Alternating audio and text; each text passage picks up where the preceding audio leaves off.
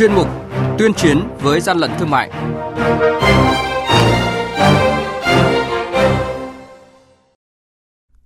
Thưa quý vị, thưa các bạn, quản lý thị trường Bắc Ninh phạt trên 70 triệu đồng đối với cơ sở sản xuất kinh doanh quần áo giả mạo nhãn hiệu được bảo hộ. Lạng Sơn ngăn chặn gần 7.000 túi chân gà đã tẩm ướp gia vị cùng gần 1.000 lon bia nhập lậu. Gian lận trên thương mại điện tử có diễn biến phức tạp ngày càng gia tăng hơn. Đây sẽ là những thông tin có trong chuyên mục tuyên chiến với gian lận thương mại ngày hôm nay. Nhật ký quản lý thị trường, những điểm nóng. Thưa quý vị và các bạn, đội quản lý thị trường số 4 thuộc Cục Quản lý Thị trường tỉnh Bắc Ninh vừa xử phạt ông Lê Văn Kiên gần 100 triệu đồng, chủ cơ sở chuyên sản xuất và kinh doanh các sản phẩm may mặc có địa chỉ tại cụm công nghiệp Xuân Lâm, xã Xuân Lâm, huyện Thuận Thành. Các hành vi vi phạm của chủ cơ sở này là không đăng ký thành lập hộ kinh doanh, sản xuất hàng hóa giả mạo nhãn hiệu, tàng trữ tem, nhãn giả mạo nhãn hiệu và kinh doanh hàng hóa nhập khẩu không có nhãn phụ bằng tiếng Việt Nam. Lực lượng chức năng cũng đã tịch thu tăng vật phương tiện vi phạm và buộc tiêu hủy theo quy định của pháp luật 350 bộ quần áo giả mạo nhãn hiệu Adidas và 75.000 đơn vị tem nhãn giả mạo nhãn hiệu Adidas. Mới đây, đội quản lý thị trường số 2 thuộc Cục Quản lý Thị trường tỉnh Bình Dương chủ trì phối hợp với lực lượng chức năng kiểm tra hộ kinh doanh Tăng Văn Mạnh, địa chỉ khu phố Bình Đáng, phường Bình Hòa, thành phố Thuận An. Tại thời điểm kiểm tra, đoàn kiểm tra phát hiện chủ hộ đang kinh doanh hơn một tấn thực phẩm các loại như ô mai, khô mực, khô gà, chưa xuất trình được hóa đơn chứng từ chứng minh nguồn gốc xuất xứ hàng hóa. Hàng nhái, hàng giả, hậu quả khôn lường.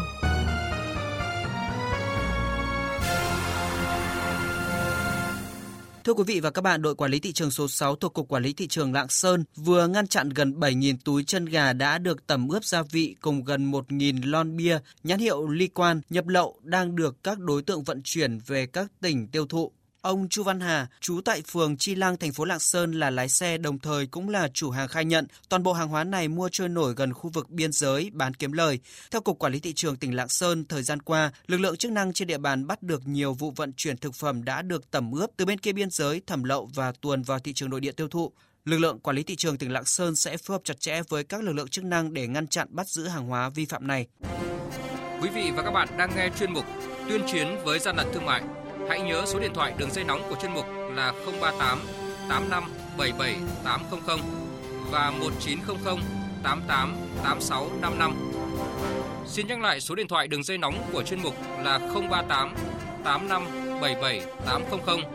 và 1900 88 86 55. Cơ quan chức năng sẽ tiếp nhận ý kiến phản ánh, kiến nghị, tin báo của tổ chức cá nhân liên quan đến gian lận thương mại, hàng giả, hàng nhái tuyên chiến với gian lận thương mại phát sóng thứ ba, thứ năm và thứ sáu hàng tuần.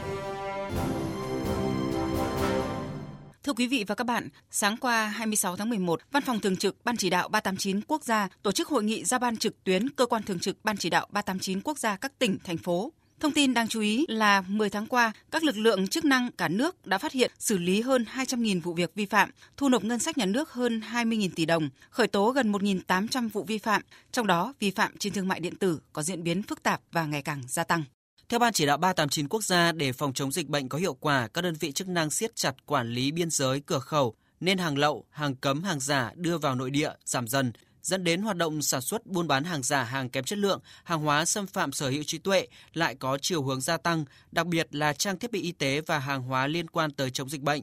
Đáng chú ý, trong hoạt động thương mại điện tử, các đối tượng lợi dụng các kho hàng của bưu chính để tàng trữ và kinh doanh hàng giả nhãn mát, giả xuất xứ, hàng kém chất lượng để lừa bán cho người tiêu dùng, gây thiệt hại không nhỏ về kinh tế và sức khỏe của người dân. Ông Đàm Thanh Thế, tránh văn phòng thường trực Ban chỉ đạo 389 quốc gia cho biết, chống gian lận thương mại các lực lượng phải phối hợp chặt chẽ thì mới ngăn chặn hiệu quả. Từ thương mại điện tử này thì có những nhóm đối tượng nó lợi dụng đưa hàng hóa không rõ nguồn gốc, rồi hàng giả, hàng kém chất lượng, hàng vi phạm sở hữu trí tuệ. Trên tinh thần đó thì trưởng ban chỉ đạo 389 quốc gia đã có kế hoạch 399 để chỉ đạo tất cả các lực lượng phải phối hợp để chúng ta phát hiện ngăn chặn đấu tranh Trước tình trạng buôn bán sản xuất hàng giả hàng hóa không có nguồn gốc xuất xứ trên thương mại điện tử diễn biến phức tạp và có chiều hướng gia tăng, Chính phủ đã ban hành Nghị định số 98 năm 2020 về việc quy định xử phạt vi phạm hành chính trong hoạt động thương mại, sản xuất, buôn bán hàng giả, hàng cấm và bảo vệ quyền lợi người tiêu dùng. Nghị định đã có hiệu lực thi hành từ ngày 15 tháng 10. Đặc biệt, mức phạt cho các hành vi gian lận kinh doanh hàng giả, hàng cấm trên thương mại điện tử được nâng cao nhiều lần và mức cao nhất là 50 triệu đồng.